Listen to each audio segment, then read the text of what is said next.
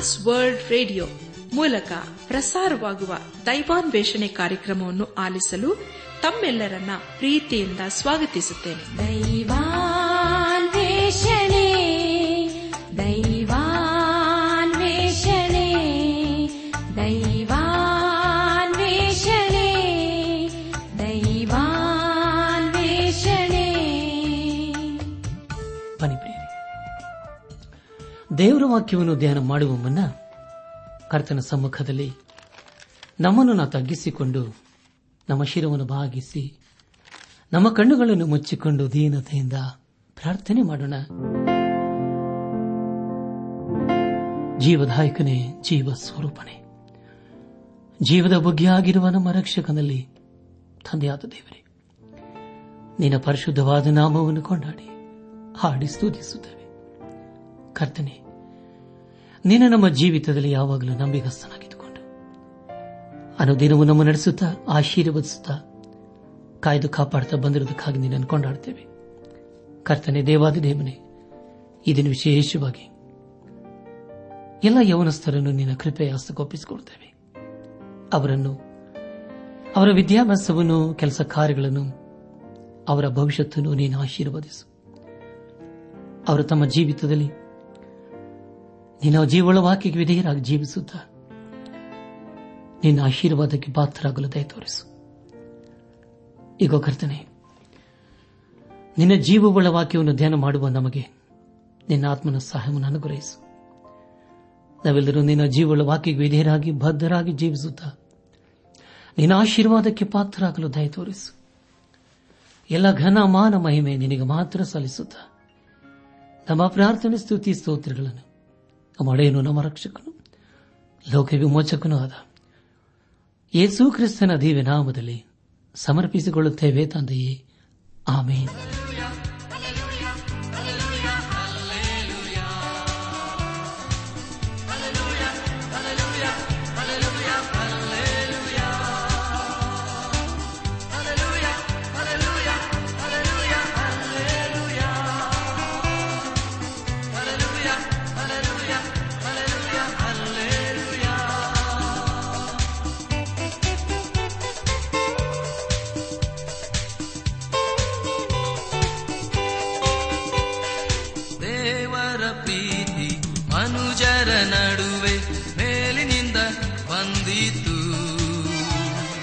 ಯೇಸುವಿನ ತ್ಯಾಗದಲ್ಲಿ ನಮಗೆಲ್ಲ ತೋರಿತು.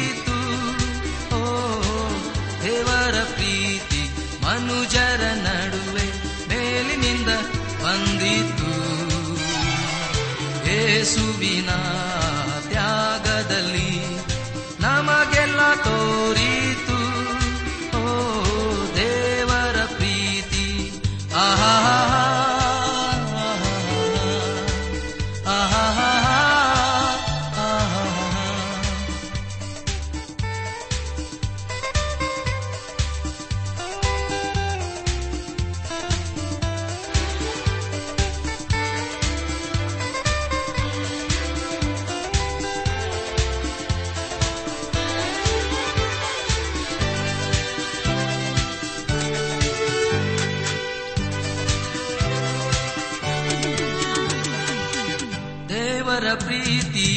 ಮನುಜರ ಪಾಪವ ಅಳಿಸಿ ಹಾಕಿತು. ದೇವರ ಪ್ರೀತಿಯು ಮನುಜರ ಪಾಪವ ಅಳಿಸಿ ಹಾಕಿತು. ಆತನ ಕೃಪೆಯು ಮನುಜರ ನಡುವೆ ಹರಿದು ಬಂದಿತು. ಆತನ ಕೃಪೆಯು ಮನುಜರ ನಡುವೆ ಹರಿದು ಬಂದಿತು. ದೇವರ ಪ್ರೀತಿ ಮನುಜರ ನಡುವೆ ಮೇಲಿನಿಂದ ಬಂದಿತು. ಯೇಸುವಿನ ತ್ಯಾಗದಲ್ಲಿ ನಮಗೆಲ್ಲ ತೋರಿತು. ಓ ದೇವರ ಪ್ರೀತಿ. ಆಹಾ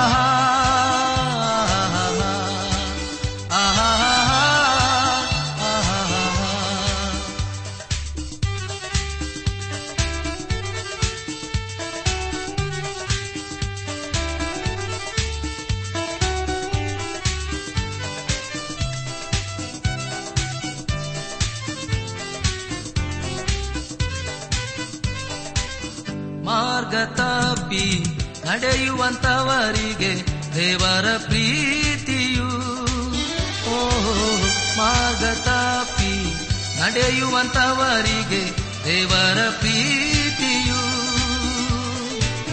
ಮಾರ್ಗ ತಪ್ಪಿ ಹೋಗದಂತೆ ನಡೆಸಿ ಕಾಯುವುದು, ಮಾರ್ಗ ತಪ್ಪಿ ಹೋಗದಂತೆ ನಡೆಸಿ ಕಾಯುವುದು. ದೇವರ ಪ್ರೀತಿ ಮನುಜರ ನಡುವೆ ಮೇಲಿನಿಂದ ಬಂದಿತು, ಯೇಸುವಿನ ತ್ಯಾಗದಲ್ಲಿ ನಮಗೆಲ್ಲ ತೋರಿತು. ಓ ದೇವರ ಪ್ರೀತಿ ಮನುಜರ ನಡುವೆ ಮೇಲಿನಿಂದ ಬಂದಿತು, ಯೇಸುವಿನ ತ್ಯಾಗದಲ್ಲಿ ನಮಗೆಲ್ಲ ತೋರಿತು. ಓ ದೇವರ ಪ್ರೀತಿ, hallelujah hallelujah hallelujah hallelujah hallelujah hallelujah hallelujah hallelujah hallelujah hallelujah hallelujah hallelujah hallelujah hallelujah hallelujah hallelujah hallelujah hallelujah hallelujah hallelujah hallelujah hallelujah hallelujah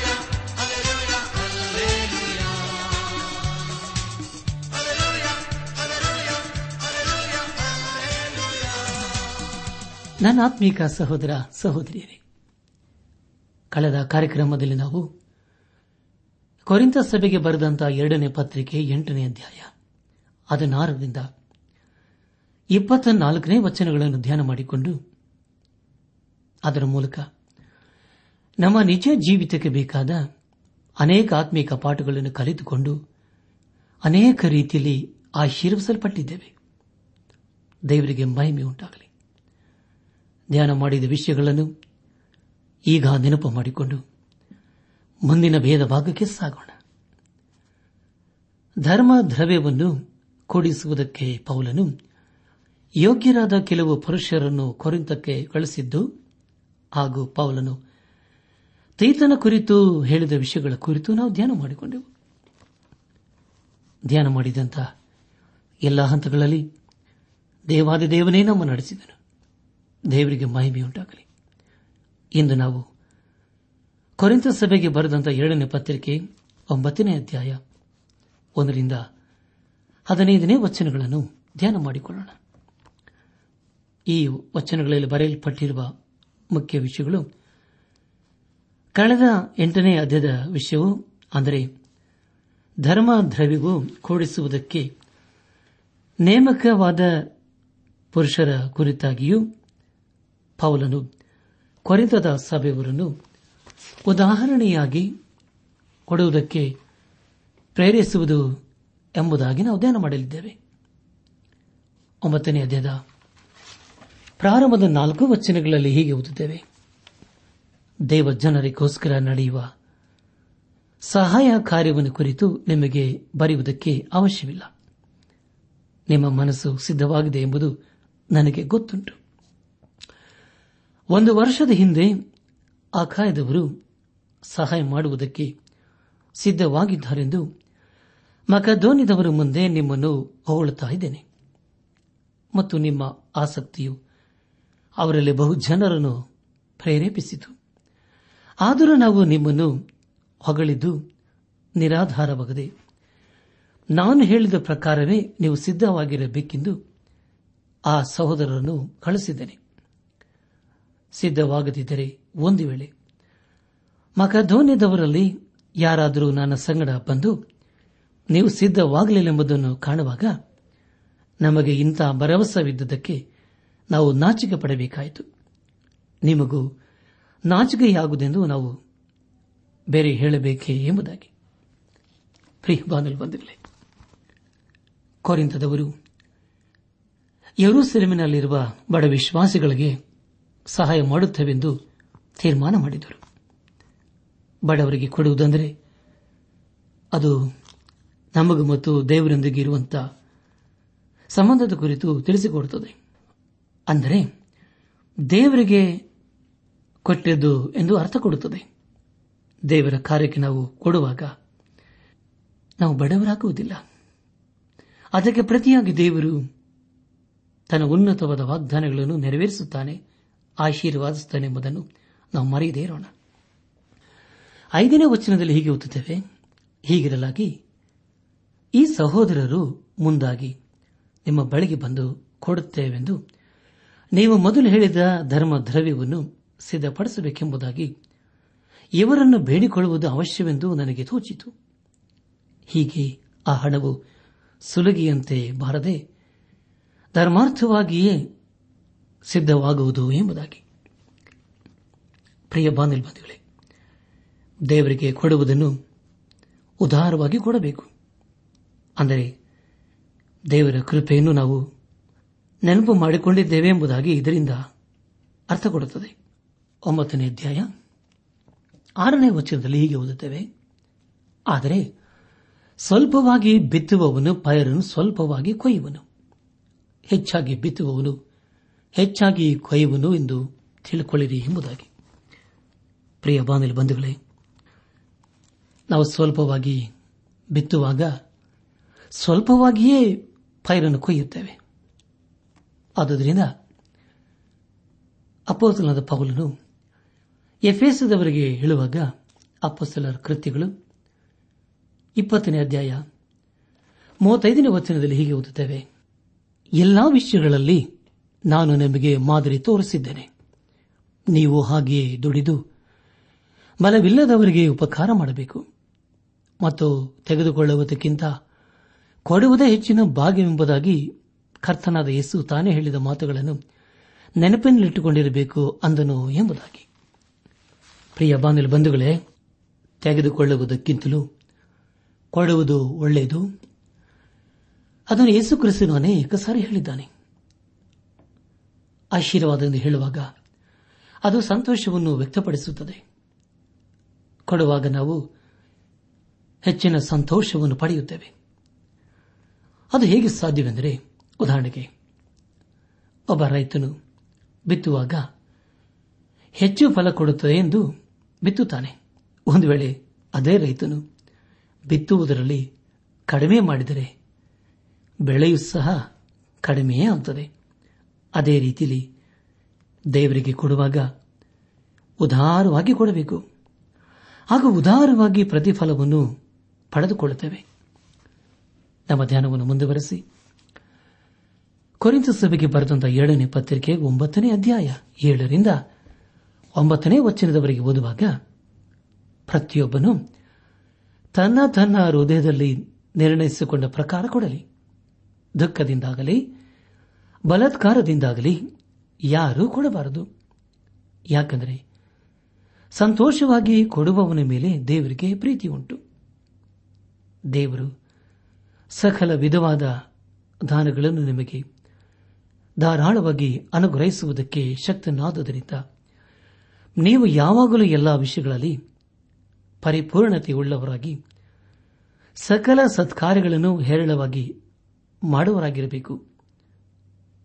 ಉಪಕಾರ್ಯ ವಿಷಯದಲ್ಲಿ ಅವನು ಬಡವರಿಗೆ ಧಾರಾಳವಾಗಿ ಕೊಟ್ಟನು, ಅವನ ನೀತಿಯ ಫಲವು ಸದಾಕಾಲ ಇರುವುದು ಎಂದು ಶಾಸ್ತ್ರದಲ್ಲಿ ಬರೆದದೆಯಲ್ಲ ಎಂಬುದಾಗಿ.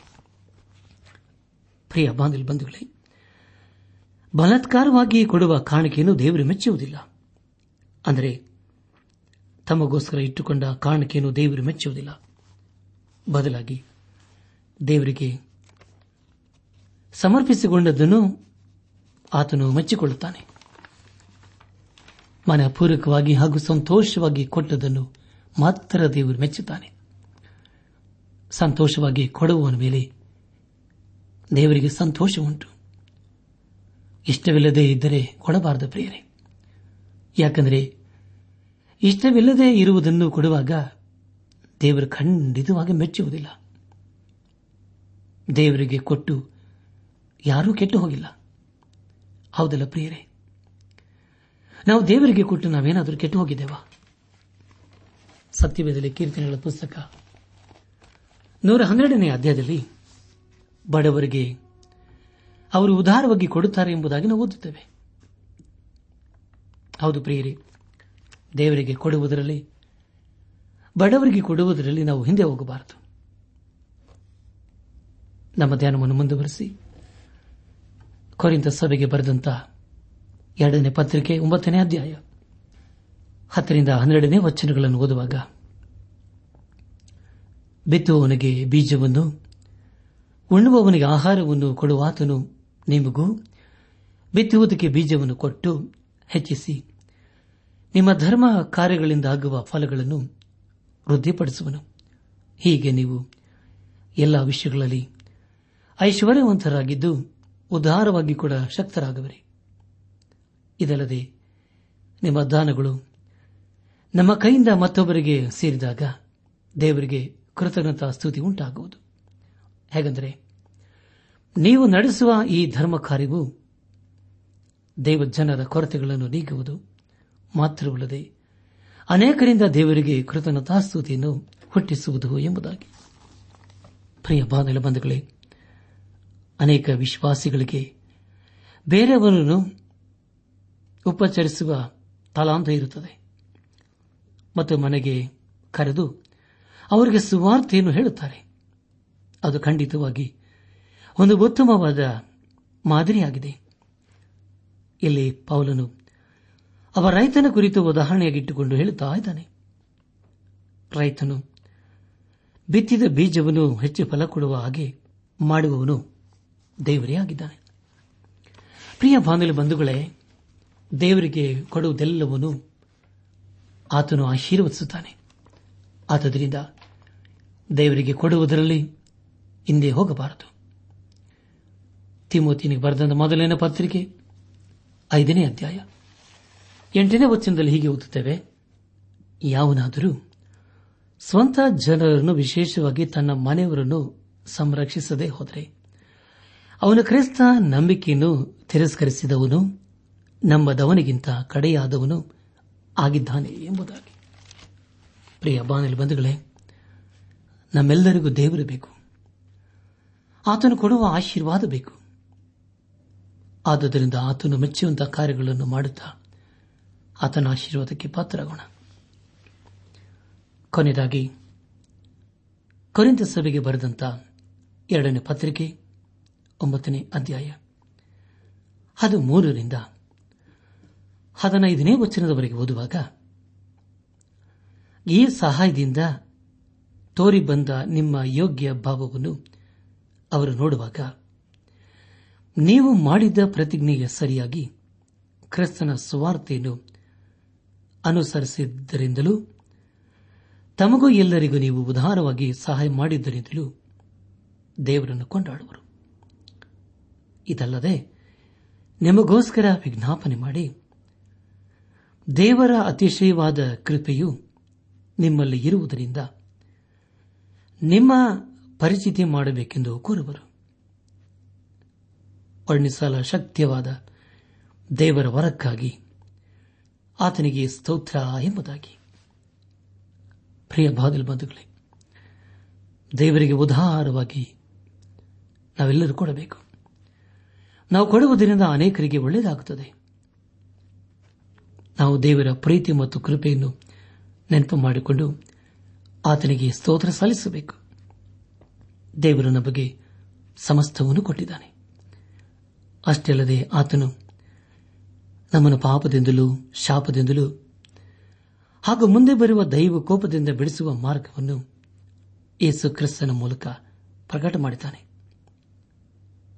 ಯೇಸು ಕ್ರಿಸ್ತನು ನಮ್ಮನ್ನು ಪಾಪದಿಂದ ಬಿಡಿಸುವುದಕ್ಕೋಸ್ಕರ ತನ್ನ ಮಹಿಮಾ ಪದವಿಯನ್ನು ಬಿಟ್ಟು ಧರೆಗೆ ಬಂದು ಈ ಲೋಕದಲ್ಲಿ ಜೀವಿಸಿದನು. ಅನೇಕರ ಮಧ್ಯದಲ್ಲಿ ಸೇವೆ ಮಾಡಿದನು. ಅನೇಕರಿಗೆ ಸ್ವಸ್ಥತೆಯನ್ನು ಕೊಟ್ಟನು. ಅನೇಕರನ್ನು ದೆವ್ವದಿಂದ ಬಿಡಿಸಿದನು. ಎಲ್ಲರಿಗೂ ಆತನೇ ಮಾದರಿಯಾಗಿದ್ದನು. ಪ್ರಿಯ ಬಾಂಧವ ಬಂಧುಗಳೇ, ಸ್ವಲ್ಪವಾಗಿ ಬಿತ್ತುವವನು ಪೈರನ್ನು ಸ್ವಲ್ಪವಾಗಿ ಕೊಯ್ಯುವನು. ಹೆಚ್ಚಾಗಿ ಬಿತ್ತುವವನು ಹೆಚ್ಚಾಗಿ ಕೊಯ್ಯುವನು. ಪ್ರತಿಯೊಬ್ಬನು ತನ್ನ ತನ್ನ ಹೃದಯದಲ್ಲಿ ನಿರ್ಣಯಿಸಿಕೊಂಡ ಪ್ರಕಾರ ಕೊಡಲಿ. ದುಃಖದಿಂದಾಗಲಿ, ಬಲಾತ್ಕಾರದಿಂದಾಗಲಿ, ಯಾರೂ ದೇವರಿಗೆ ಕೊಡಬಾರದು.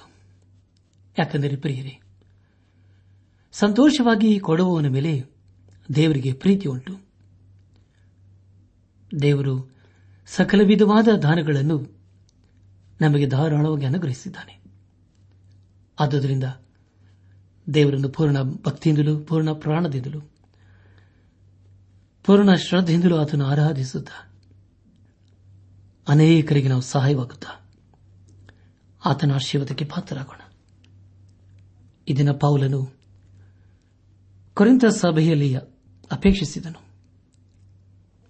ಮಕದೋನಿಯ ಸಭೆಯವರು ಕೊರಿಂಥ ಸಭೆಯವರಿಗೆ ಮಾದರಿಯಾಗಿದ್ದರು. ಅದೇ ರೀತಿಯಲ್ಲಿ ಪ್ರಿಯರೇ, ಯೇಸು ಕ್ರಿಸ್ತನು ನಮಗೆ ಮಾದರಿಯಾಗಿದ್ದಾನೆ. ಆತನು ಎಲ್ಲವನ್ನು ತೋರಿಸಿಕೊಟ್ಟಿದ್ದಾನೆ. ಆದ್ದರಿಂದಲೇ ಆತನು ಹೇಳಿದ್ದು, ನಾನೇ ಮಾರ್ಗವೂ ಸತ್ಯವೂ ಜೀವವೂ ಆಗಿದ್ದೇನೆ ಎಂಬುದಾಗಿ. ಹೌದು ಪ್ರಿಯರೇ, ನಮ್ಮ ಜೀವಿತದಲ್ಲಿ ಯೇಸು ಕ್ರಿಸ್ತನನ್ನು ಹಿಂಬಾಲಿಸುತ್ತಾ ಆತನ ಪರಿಶುದ್ಧ ರಕ್ತದ ಮೂಲಕ ನಮ್ಮ ಪಾಪ ಅಪರಾಧ ದೋಷಗಳನ್ನು ತೊಳೆದುಕೊಂಡು ಶುದ್ಧರಾಗಿ ಪರಿಶುದ್ಧನಾದ ದೇವರನ್ನು ಆರಾಧಿಸುತ್ತಾ ಆತನ ನೀತಿಯ ಮಾರ್ಗದಲ್ಲಿ ನಾವು ಜೀವಿಸುತ್ತಾ ಅನೇಕರನ್ನು ಆ ಮಾರ್ಗದ ಕಡೆಗೆ ನಡೆಸುತ್ತಾ ಕಷ್ಟದಲ್ಲಿರುವವರಿಗೆ ಸಮಸ್ಯೆಯಲ್ಲಿರುವವರಿಗೆ ನಾವು ಸಹಾಯ ಮಾಡುತ್ತಾ ಈ ಲೋಕದಲ್ಲಿ ನಾವು ದೇವರ ಪ್ರತಿನಿಧಿಗಳಾಗಿ ಜೀವಿಸೋಣ. ಯಾಕೆಂದರೆ ಪ್ರಿಯರೇ, ನಾವು ದೇವರ ಮಕ್ಕಳಾಗಿದ್ದೇವೆ. ಯೇಸು ಕ್ರಿಸ್ತನ ರಕ್ತದ ಮೂಲಕ ನಮ್ಮ ಪಾಪ ಅಪರಾಧ ದೋಷಗಳನ್ನು ತೊಳೆದುಕೊಂಡಿದ್ದೇವೆ. ಆದುದರಿಂದ ನಮ್ಮ ಜೀವಿತದ ಮೂಲಕ ಅನೇಕರಿಗೆ ಆಶೀರ್ವಾದವಾಗಬೇಕು. ಇದನ್ನು ದೇವರು ನಮ್ಮ ಜೀವಿತದ ಮೂಲಕ ಅಪೇಕ್ಷಿಸುತ್ತಾನೆ. ಆದುದರಿಂದಲೇ ದೇವರು ನಮ್ಮನ್ನು ಈ ಲೋಕದಲ್ಲಿ ಉಳಿಸಿದ್ದಾನೆ, ನಡೆಸಿದ್ದಾನೆ, ಆಶೀರ್ವದಿಸಿದ್ದಾನೆ. ದೇವರು ನಮ್ಮ ಜೀವಿತದಲ್ಲಿ ಮಾಡಿದಂಥ ಉಪಕಾರಗಳನ್ನು ಸ್ಮರಿಸಿಕೊಂಡು ಆತನ ಮೆಚ್ಚುವಂತಹ ಆರಾಧನೆಯನ್ನು ಮಾಡುತ್ತಾ ಆತನ ಮೆಚ್ಚುವಂತಹ ಮಾರ್ಗದಲ್ಲಿ ನಾವು ಜೀವಿಸುತ್ತಾ ಆತನ ಆಶೀರ್ವಾದಕ್ಕೆ ಪಾತ್ರರಾಗೋಣ. ಪ್ರಿಯ ಬಾನಲ್ ಬಂಧುಗಳೇ, ಇದು ಒಂದೇ ಒಂದು ಜೀವಿತ, ಬೇಗನೆ ಗತಿಸಿ ಹೋಗ್ತದೆ.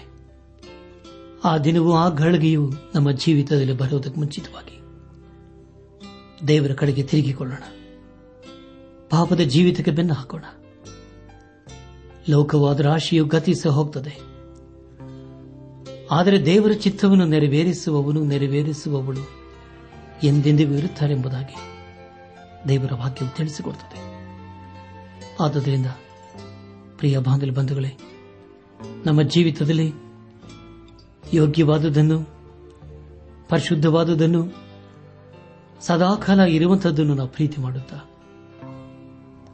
ದೇವರ ಮಾರ್ಗದಲ್ಲಿ ನಾವು ಜೀವಿಸುತ್ತಾ ಆತನ ಆಶೀರ್ವಾದಕ್ಕೆ ಪಾತ್ರರಾಗೋಣ. ಇದನ್ನು ದೇವರು ನನ್ನ ನಮ್ಮ ಜೀವಿತದ ಮೂಲಕ ಅಪೇಕ್ಷಿಸುತ್ತಾನೆ.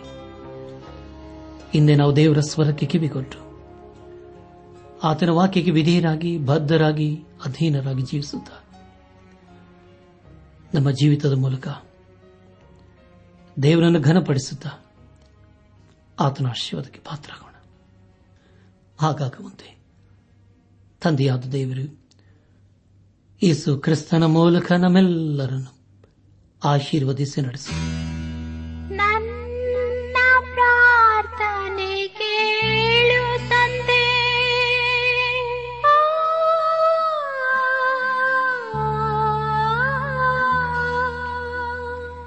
ನನ್ನ ಕೂಗನ್ನು ಲಾಲಿಸು.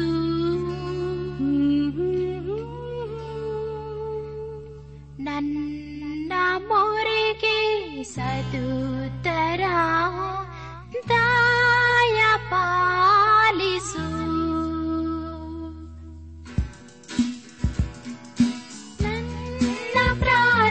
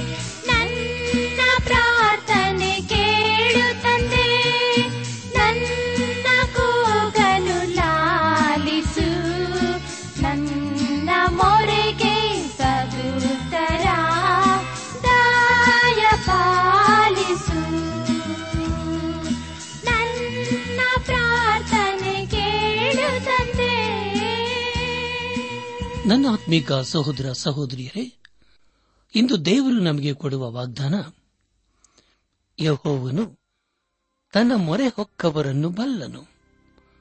ನಹುಮ ಒಂದು ಏಳು.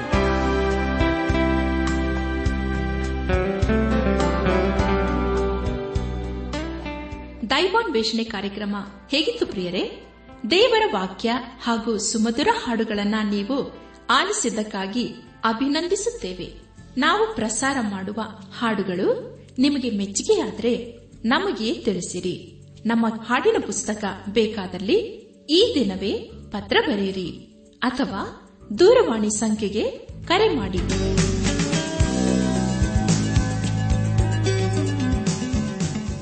ನಮ್ಮ ವಿಳಾಸ ದೈವಾನ್ವೇಷಣೆ, ಟ್ರಾನ್ಸ್ ವರ್ಲ್ಡ್ ರೇಡಿಯೋ ಇಂಡಿಯಾ, ಟಪಾಲು ಪೆಟ್ಟಿಗೆ ನಾಲ್ಕು ಮೂರು ಎರಡು ಸೊನ್ನೆ, ಬೆಂಗಳೂರು ನಲವತ್ಮೂರು. ದೈವಾನ್ವೇಷಣೆ Trans World radio India, post box four three two zero, Bangalore forty three. ದೂರವಾಣಿ ಸಂಖ್ಯೆ ಒಂಬತ್ತು ಎಂಟು ನಾಲ್ಕು ಐದು ಆರು ಒಂದು ಆರು ನಾಲ್ಕು ಒಂದು ಎರಡು. ನಮ್ಮ ಇಮೇಲ್ ವಿಳಾಸ Kannada TTB at radio eight eight two dot com. ನಮಸ್ಕಾರ ಪ್ರಿಯರೇ.